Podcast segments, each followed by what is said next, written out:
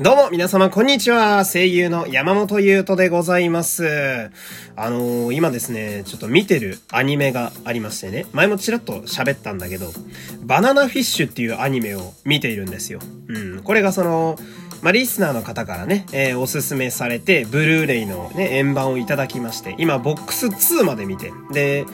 12話ぐらいまで見たんですよ。多分中盤ぐらいだと思うんですけど、これがねめちゃめちゃ面白くていやすごい面白いのよ。で今ね、こっからそれが面白いって話をしていくから、ネタバレもねちょっと踏んじゃうかもしれないんだけど、気になる方はね、見てから、ぜひこのラジオ聞いてほしいんだけどさ、そのバナナフィッシュって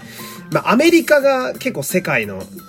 世界観でね、動いてる話になってて、どこかこうちょっと洋画っぽい雰囲気があるギャングの構想を描いたようなお話なのよ。で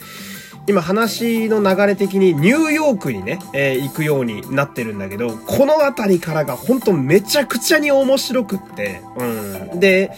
その、今私が見てる12話まででね、序盤からずっと引きとしてあったのが、このタイトルにもなってるバナナフィッシュってなんやねんっていうのがずっと引きであったわけですよ。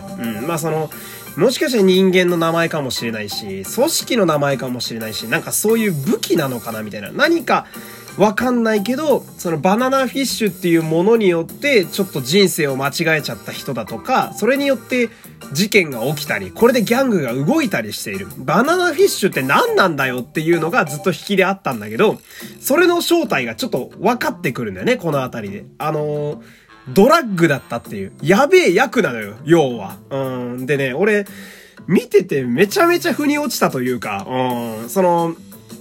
さっきも言ったけど、バナナフィッシュって基本マフィアの構想を描いてるわけですよ。主人公のアッシュリンクスっていうね、美青年、17歳ぐらいの子がいるんだけど、この子はマフィアのボスだし、でずっと戦ってるゴルツネっていうね、大ボスみたいなマフィアのやつがいるんだけど、基本みんなマフィア、裏社会の人間なわけよ。で、思えば裏社会の構想でこの鍵になるというか、争いの論点になるのって大体金か役だよなって思ってそう思うと、確かにバナナフィッシュがドラッグってのはすげえ腑に落ちるなみたいなね。でこれがさ、よくできてるのが、その正体が分かってくるあたりからやべえ新キャラがいっぱい出てくんのよ。でなんだろうな、今こう主人公側、アッシュたちの側とゴルツネっていう大ボスの側で、基本ここでバチバチやってたんだけど、第三勢力みたいなやつが出てくるのね。でこれがチャイニーズマフィアなわけよ。もうマフィアものといえば今チャイニーズマフィアよ。ここが抑えてるわけよ。これが出てきてからがめちゃめちゃ面白くて、でチャイニーズマフィアもさ、結構複雑な人間関係になっていて、お互いのそのアッシュ側の勢力だったりゴルツネ側の勢力にちょっと身内がいたりするわけよ。だから人間関係が複雑により絡み合ってきていて、誰と誰が実は知り合いだったみたいなのが結構出てくるのよ。だからよりどうなるかわからなくなっていてね、ストーリーがとにかくいいのよ。見ててめちゃめちゃ楽しくて、でそのバナナフィッシュ私見ててすごい思うのがさ、主人公アッシュリンクスね、山猫って呼ばれてるアッシュリンクスのことがめっちゃくちゃ好きかめっちゃくちゃ嫌いなやつしか出てこないのよ本当にどっちかなのね。でストーリー的にはさ、結構ハードなのよ。やっぱりマフィアものだから、主人公アッシュのメンタル面でもえぐられたり、肉体面でも結構バチバチに戦うから、ボロボロになってく、ハードな感じのストーリーになってるんだけど、そんな中でも、定期的に主人公アッシュのことが大好きな奴らがちょこちょこ出てくるのよ。これが割と視聴者的にも救いだなっていうのをすごい思っていて。で、俺的にはやっぱ特にマフィアのボスなんですよね、その主人公のアッシュが。だから部下からめちゃめちゃ好かれまくってるのが個人的にすごい好感度高いのよ。なんかほんとチンピラみたいな可愛いさ連中ばっかりいっぱいアッシュにはついてて、でなんかわちゃわちゃ騒いでる時はさ、なんやこいつらしょうもねえなって思う連中なんだけど、いざ作戦とかになるとおちゃらけながらもちゃんとターゲットを仕留めてたりするわけよ。このあたりのそのギャップのかっこよさみたいな。で、もちろんそれを命令したりだとか、一緒に戦ってる時のアッシュは、マフィアとしての鋭い面を出したりするわけ。このあたりが面白いなと。なんかこうみんな人間臭いというかね、生きてるんだなってすごい感じるし。で、そんな彼らの中で俺がすごい好きなシーンが、その、アッシュには日本人の親友がいるんですね。エイジっていう親友がいて、まあ、そのアッシュとエイジがダブル主人公みたいな、彼らのこう、なんだろうな、バディと言いますか、立場が違う男二人がこう惹かれ合うっていうのが、まあ、ストーリーのメインだと思うんだけど、これがいいなと思ったのが、その11話と12話っていうものがあって、ここでその、アッシュとエイジが、まあ、仲良く会話したりだとか、その今までは、マフィアのボスであるアッシュと、まあ、日本人であるカメラマンのエイジっていうとこだけでしか会話できてなかったのが、まあ、17歳の少年アッシュと、その年上のお兄さんエイジっていう組み合わせで喋れるようになったっていうのがこの11話、12話で。だからやっとちょっとこう打ち解け始めてるみたいなのがあって、そこすごいいいなと思って。で、だけどやっぱ喧嘩とかもするわけよ。このやっぱマフィアアッシュとしての生き様があって、そんなマフィアのアッシュを見ていてエイジは、ちょっと大丈夫かなって思うとこもあったりみたいな。で、ぶつかるみたいな。で、喧嘩して、まあ、アッシュが拗ねてさ、勉強しに行くっつって図書館に行っちゃうんだけど、その図書館に行ったアッシュをエイジが迎えに行くときに、その、エイジが来たときに、こう光が差すような描写が、アニメのね、描写としてあって、そこがなんか俺はすげえグッときちゃったんですよ。っていうのもその、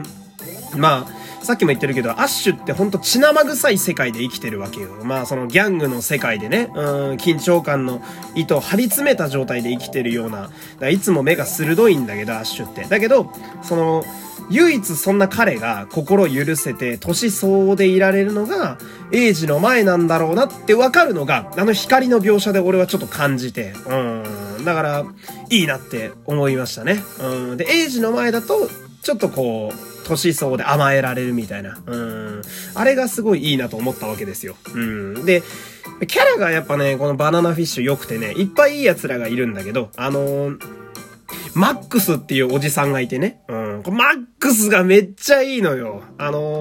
俺がマックスかっけえなって思ったシーンが、その、屋敷から、そのさっきのアッシュとエイジと、まあ、マックスとね、あとその他でこう脱出するとこあんのよ。で、脱出するときに武器庫に行ってさ、アッシュが、お前武器使えんのかみたいなね、ちょっとこう言うシーンがあって、で、マックスが、イラク帰還兵に言うセリフかよっていう返すところがあるんだけど、この言い回しがめちゃめちゃいいのよ。もともとね、戦争に行ってたことがあるから、まあ、武器の扱いは慣れてるんだけど、マックスは。その、言い回しがね、そのバナナフィッシュ、私が見てるのはアニメ版だけど、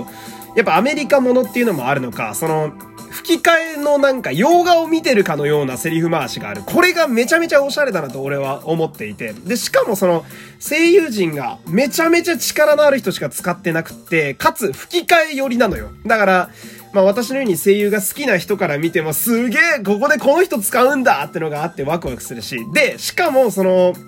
マックスっていう、今言ってるおじさんの吹き替えが、平田博明さんなのよ。ワンピースのサンジだとか、ジャック・スパローだとかね、タイバニの小鉄とかやってる方ですよ。もう平田さんの声で粋なセリフ言われたら、そんなんかっこいいに決まってんだよ平田さんの声なんて、アメリカ人のおじさんからしてほしい声ナンバー1なんだからこの辺もすごいいいなみたいな。でマックスも割とアッシュのことが結構好きなのよ。だからすごいいいなと。でチャイニーズのマフィアたちもすごい良くてね。いっぱいいろいろいるんだけど、まずリー・ユエルンっていうね、髪が長くて女性と見まごうばかりの美しいみたいな感じの男がいて、こいつがなんかその中国マフィア方面における立場のアッシュみたいな、まあ、もう一人の主人公感もちょっとあったりなんかして、で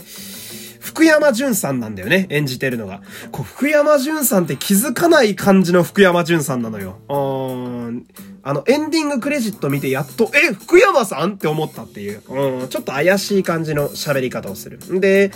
その、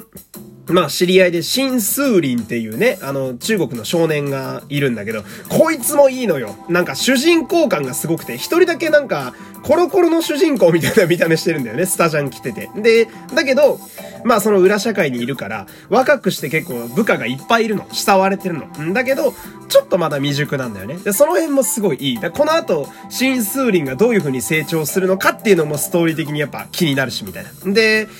この中国マフィアの話をするとやっぱ出てくるのがショーターなんだけど、そのショーターっていうやつがいてね、古川ね、誠さんって方が、やってるんだけど、その、アッシュの親友のね、キャラでさ、最初から結構出番があったのよ。で、したら、10話ぐらいでさ、そのさっき言ったバナナフィッシュっていうドラッグで薬漬けにされて幻覚が見えてしまって、主人公の親友のエイジを襲おうとするんだけど、それをアッシュがとっさに銃をぶっ放して倒しちゃうみたいな。要は親友をさ、あんだけ信じてた親友を撃つっていうすごい悲劇的なシーンがあってさ、なんか、あそこがすごい俺はグワーってなったと言いますか、このショーターってやつが見てる中で一番いいやつだなって思ってたのよ。ほんといいやつで、なんかニューヨークに行く時とかもなんか女の子に声かけてナンパしちゃうみたいな軽いやつなんだけど、でも戦うとめちゃめちゃ強いみたいな。で、アッシュにもすごい好意的で、視聴者的にも癒しみたいなキャラだったんだけど、めちゃめちゃ残酷に散るじゃんみたいなみたいな、そんな散り方あるみたいな。で、やっぱアッシュの心にもエイジの心にも残っちゃうし、で、あそこからエンディング流れるキングヌーの刺さり具合と言いますか、あんなにキングヌーが刺さるアニメないぜいやでもとにかく演出がやっぱすごいいいのよ。だから俺もまあわかると思うんだけど、すごいのめり込んじゃってて、やっぱ続きがすごい気になりますね。まだゴルツィネとかオーサーとか悪の連中がまだまだ生きてるから、この後どうなるのかなっていうのがすごい気になってる。とにかくバナナフィッシュ面白いんでみんな見てくださいというね、今日はそんな感じのお話でございました。お付き合いありがとうございました。山本優斗でした。また次回。さよなら。